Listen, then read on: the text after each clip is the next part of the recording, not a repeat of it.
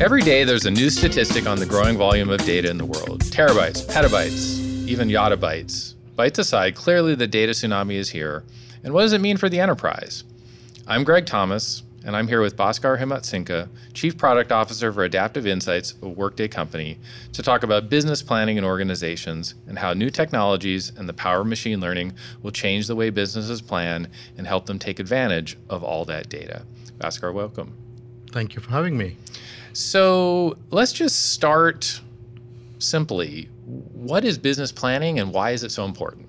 I get asked that question quite a lot. And in kind of simple terms, Business planning is how organizations, whether you're a business or a nonprofit or a government, you model what you anticipate or want your business to look like.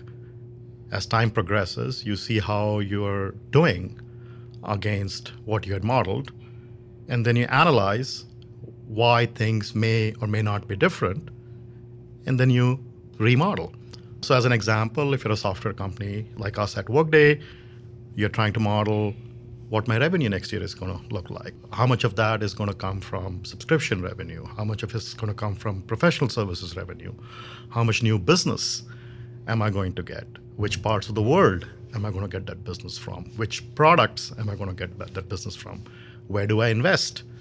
Do I invest in R&D, product development? How many sales people do I want to hire? Where do I want to hire them? What should my operating margin be?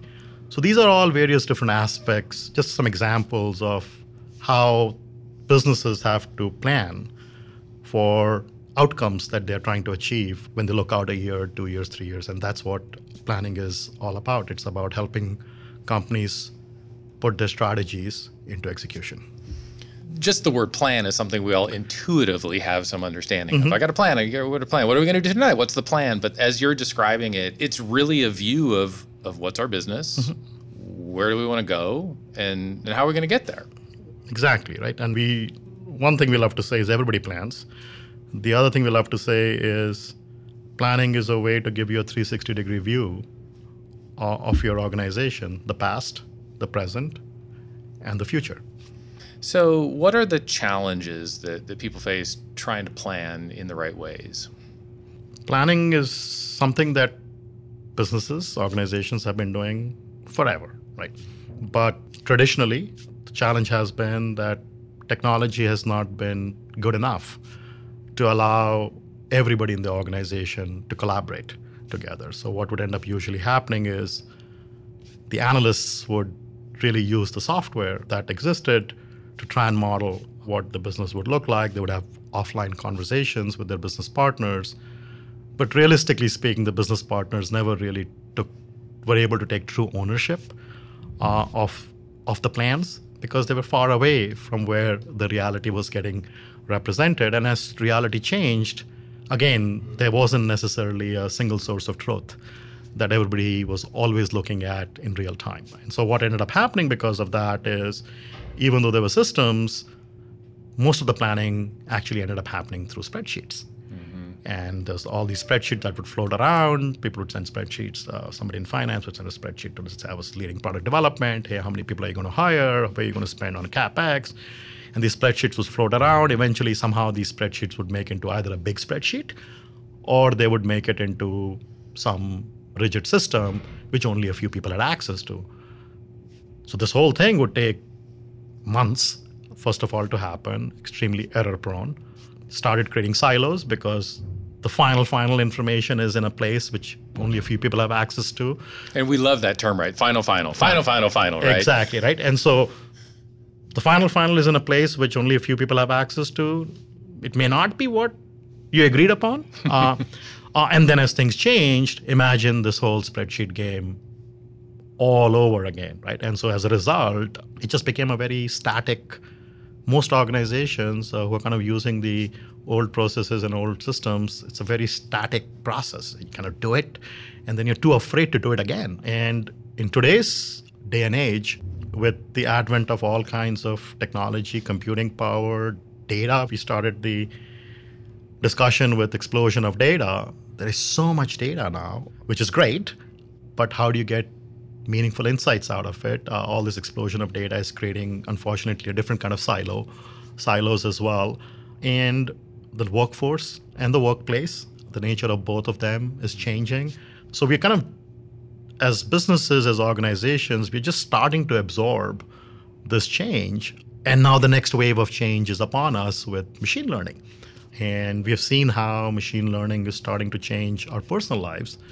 And those innovations are now starting to get applied in the world of business software.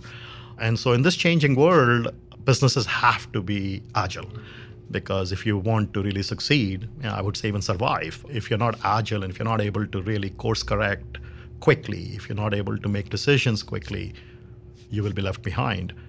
And which means that the old ways of doing planning really That's right. Cannot cannot survive. Well, that, that world you talked about with the spreadsheets, and you know, you ask me for some information. It takes me a week, two weeks, whatever, to pull it together. I send it to you. You're getting stuff from other people. You go off and do something with it. I'm now my business reality has changed. You know, intuitively, it's really obvious when you lay it out like mm-hmm. that that of, of course this doesn't work very well because it's it's not current. It doesn't reflect the realities that are happening to the business today. But then to bring back something that you started with, the, the word model, right? It could go this way, it could go that way. If we don't have a way to to have the technology help us see, well, what would best case look like? What would worst case look like? Scenario planning is kind of the essence. Uh, a lot of people think that planning is about okay, how much am I going to spend on travel, airfare, and yes, that is an important component uh, of uh, of planning. But it's the scenarios, and that's where you get to make some important decisions, right? Uh, because at the end of the day, you're trying to use your judgment based on the initiatives that you're putting in place. You're trying to make your best judgment on what you think the future will pan out to be. And you're never 100% sure. And which is why having different scenarios, as you mentioned, is a great way to kind of do some level of analysis of, okay, in the best case and the worst case, what is the delta between the best case and the and the worst case? Like, is, is the variance too much? where do I see there are some risks? Uh, and that's why when people tend to plan, they tend to, there's a word in planning called driver based, uh, driver based planning, driver based modeling. And by changing the drivers, you can start doing different types of analysis, what if analysis. And, and So, so give us an example of, of, of a driver or two. simple example, I will use the example of revenue growth. Right. So let's say you're a software company, you sell in North America, you sell in Europe, and you sell in APAC. I'm being very, very simplistic here. And you have three products. Three products, let's say uh, three product lines. What percentage do you think your new sales is going to grow by? Is a driver. And you have to, together as a team, make some assumptions about where the market is going and how much of that do you think you uh, are going to be able to attain because there's always competition in the market. That's an example. That's a very simplistic example of a, of a driver that's used in organizations. So then you, then you, you play with those drivers and you put them in your scenarios. What happens? you see the outcomes right. Uh, you, get, you see the outcomes you, you get a sense for okay here is what my quarter one bookings new bookings are going to look like. Here's my q2 q3 q4 and then you can compare them. Now when you compare them it's not just the revenue. Now you're mapping your expenses to it right? And that that helps you then decide how much you're willing to invest. If the variability is too high and your confidence level for the best case scenario may be low then you kind of you can meter right. to somewhere in the middle Hedge, hedge the bet Hedge if you the need bet. to. exactly Yeah. Yeah. So let's bring it back to data and touch on machine learning. So I, I think most folks today probably have a pretty good understanding of what, of what machine learning is, but you know, how do, how do you think about machine learning? What's what's your definition of, of the term? machine learning is a form is a discipline it's a form of what's broadly called artificial intelligence. And machine learning is a way for machines to learn from data and be able to make predictions in, in very simple simple terms right? So we the classic example that's used is now you show show a picture to a machine and it can tell you whether there's a cat or a dog in the picture. Because it's seen lots of cats Because and lots of dogs, and- Exactly. and, somebody told the machine, Yep. this is a cat, this is a dog. And a lot of this work was done in a- academia uh, many, many years ago, but with uh, one, computing power now being in abundance, it's, it's cheap and a lot of it available. Two, with the move to the cloud, either in the consumer world or in the enterprise world, you have access to more data. And the food for machine learning is data because it needs to learn from seeing the cats and the dogs both. Because if it doesn't see the dogs, then it won't know that it's not a cat, right? uh, and so the more data uh, you can feed in, and then it, it learns. Because then, as it makes predictions, humans or other systems give it feedback that the prediction it made maybe is wrong or is correct. And so then it this virtuous cycle continues as you feed it more data and as you give it feedback for the outcomes, it gets smarter and smarter over time. And so that's kind of in a simplistic world, machine learning is about making predictions. People think machine learning is making decisions for humans, and we can talk about that at some point, but really it's helping make predictions. Well, and, and keying off of that, when when I think back to what you were talking about, what planning is, Mm-hmm. and scenarios, and modeling, and, and trying to understand those variances between best case and worst case, boy, a prediction would be really helpful. It would in be that. It would be right. So, for example, if the system could create a baseline plan, for lack of a better word, then the analyst or the business user who's going to make some assumptions about what initiatives they're doing, not assumptions, but model the initiatives they're doing into drivers, can see how the baseline plan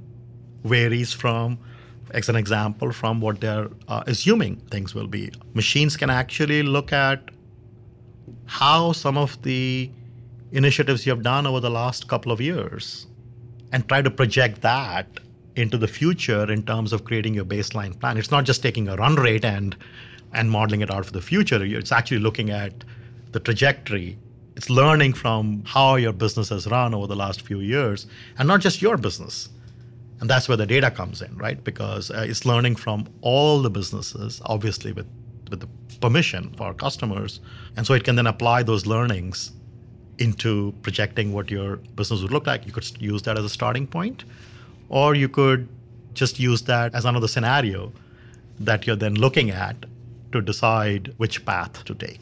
Yeah, or, or even just as a check, like does our does our thinking seem to make sense? Exactly, right. Uh, another great example, we're talking about collaboration between the analyst and the, and the business manager. The two big reasons I hear why that is still not very prevalent. Uh, one is obviously the challenge with not having a single system, a single source of truth, and a single environment that everybody can collaborate in, which obviously modern software is solving. And the second is people are still afraid because at the end of the day, if I'm a financial analyst working in FP&A, I tend to talk the languages of general ledger, right? Accounts. Business user tends not to think about accounts. They tend, tend to think about how many people uh, and how much am I going to spend on parties and, uh, and travel. And the financial analyst is afraid that the human, the business manager, is going to make a mistake. And then they're going to spend more time correcting the mistake than just sitting with them and uh, getting the information and keying it in the system themselves. But if the system can be smart about giving feedback to the user as people are planning, right? A, a trivial example that I use is just planning out how much you're going to spend in travel next year, and somewhere along the way, you end up fat fingering a number.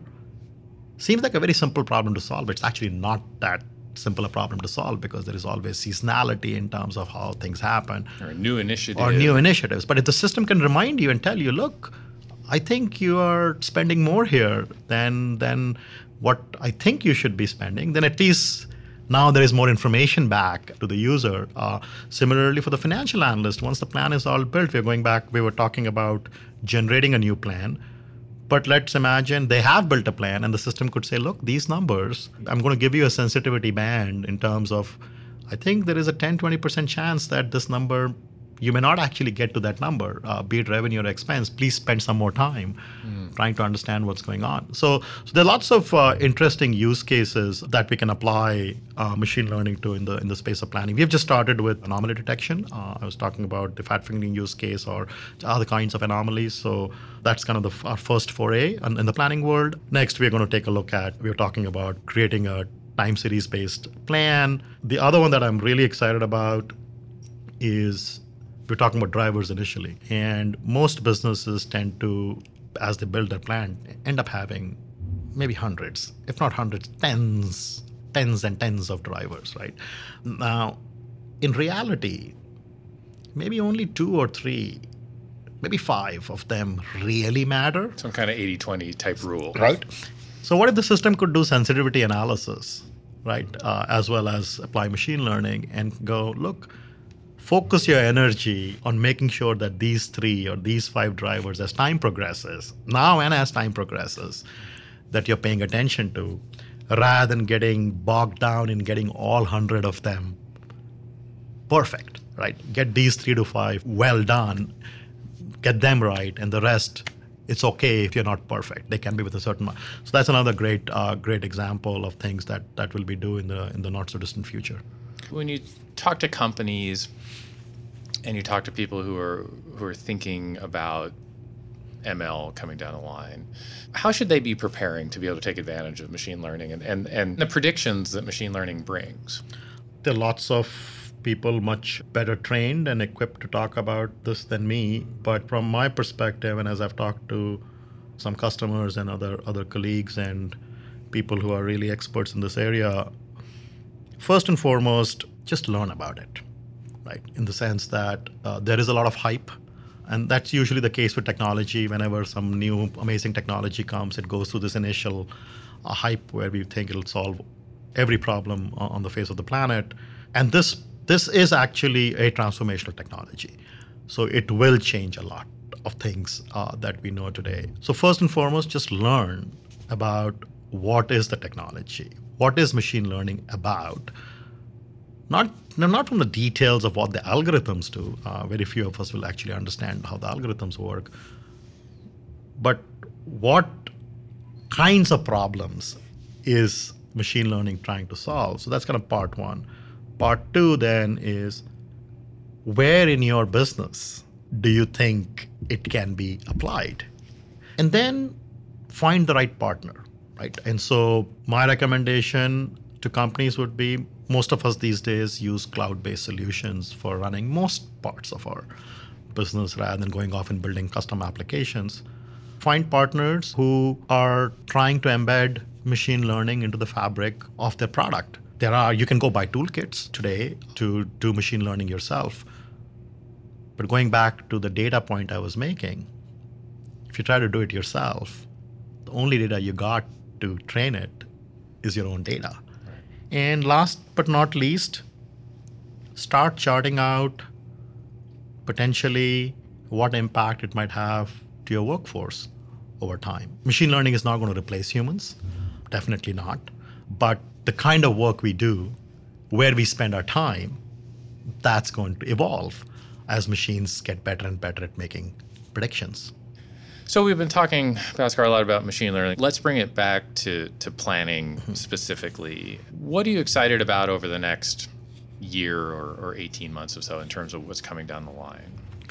Firstly, over the last two and a half years, we have been working on the next generation engine for our planning product uh, for, for our business planning cloud. Since last winter, we have been rolling it out in production to all our customers. So that's that got done early summer. And we're really excited about that technology because I was talking about earlier about everybody plans, every function plans, and an environment where it can be collaborative, but you can still model the business at the level of depth and complexity and scale that you want to. So we're really excited about this technology, we are seeing some pretty amazing use cases that our customers are able to do now that they weren't able to do before. So first and foremost, I'm just excited about that next generation foundation that's in place now, so we can continue moving people away from spreadsheets into this collaborative, comprehensive environment, continuous way to plan. Two, planning is not just done for the sake of planning.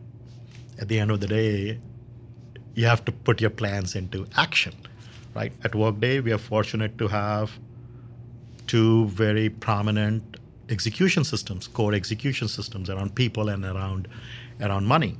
And so being able to make that process continuous, not just the planning process continuous, but the planning to execution and analysis, that process continuous. That's another area where we think we can really help businesses become agile, take inefficiencies out of the system.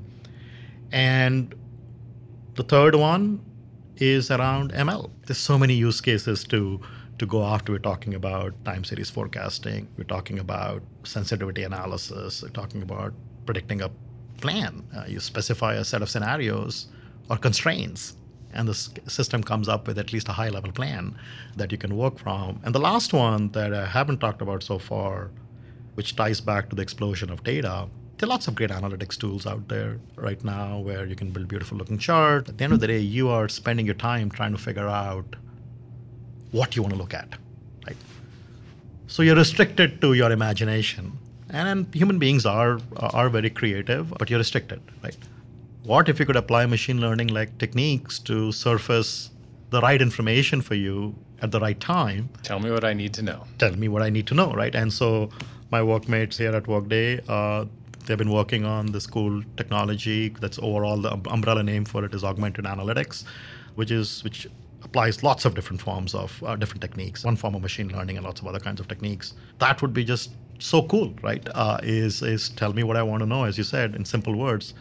Don't give me all this data. Give me the piece that I really care about, right? Because at the end of the day, if we can give insights to people at the right time, whether when they're planning or as time progresses by, and help them understand where those insights came from and what maybe they can do about it, then they can make a judgment and it leads to an outcome. Right? Those are some of the things we are working on. Really excited about the next couple of years. Uh, technology is one of those things where every few years there is always something new that comes by that you can take and put into the fabric of your platform and uh, continue delivering value to to your customers.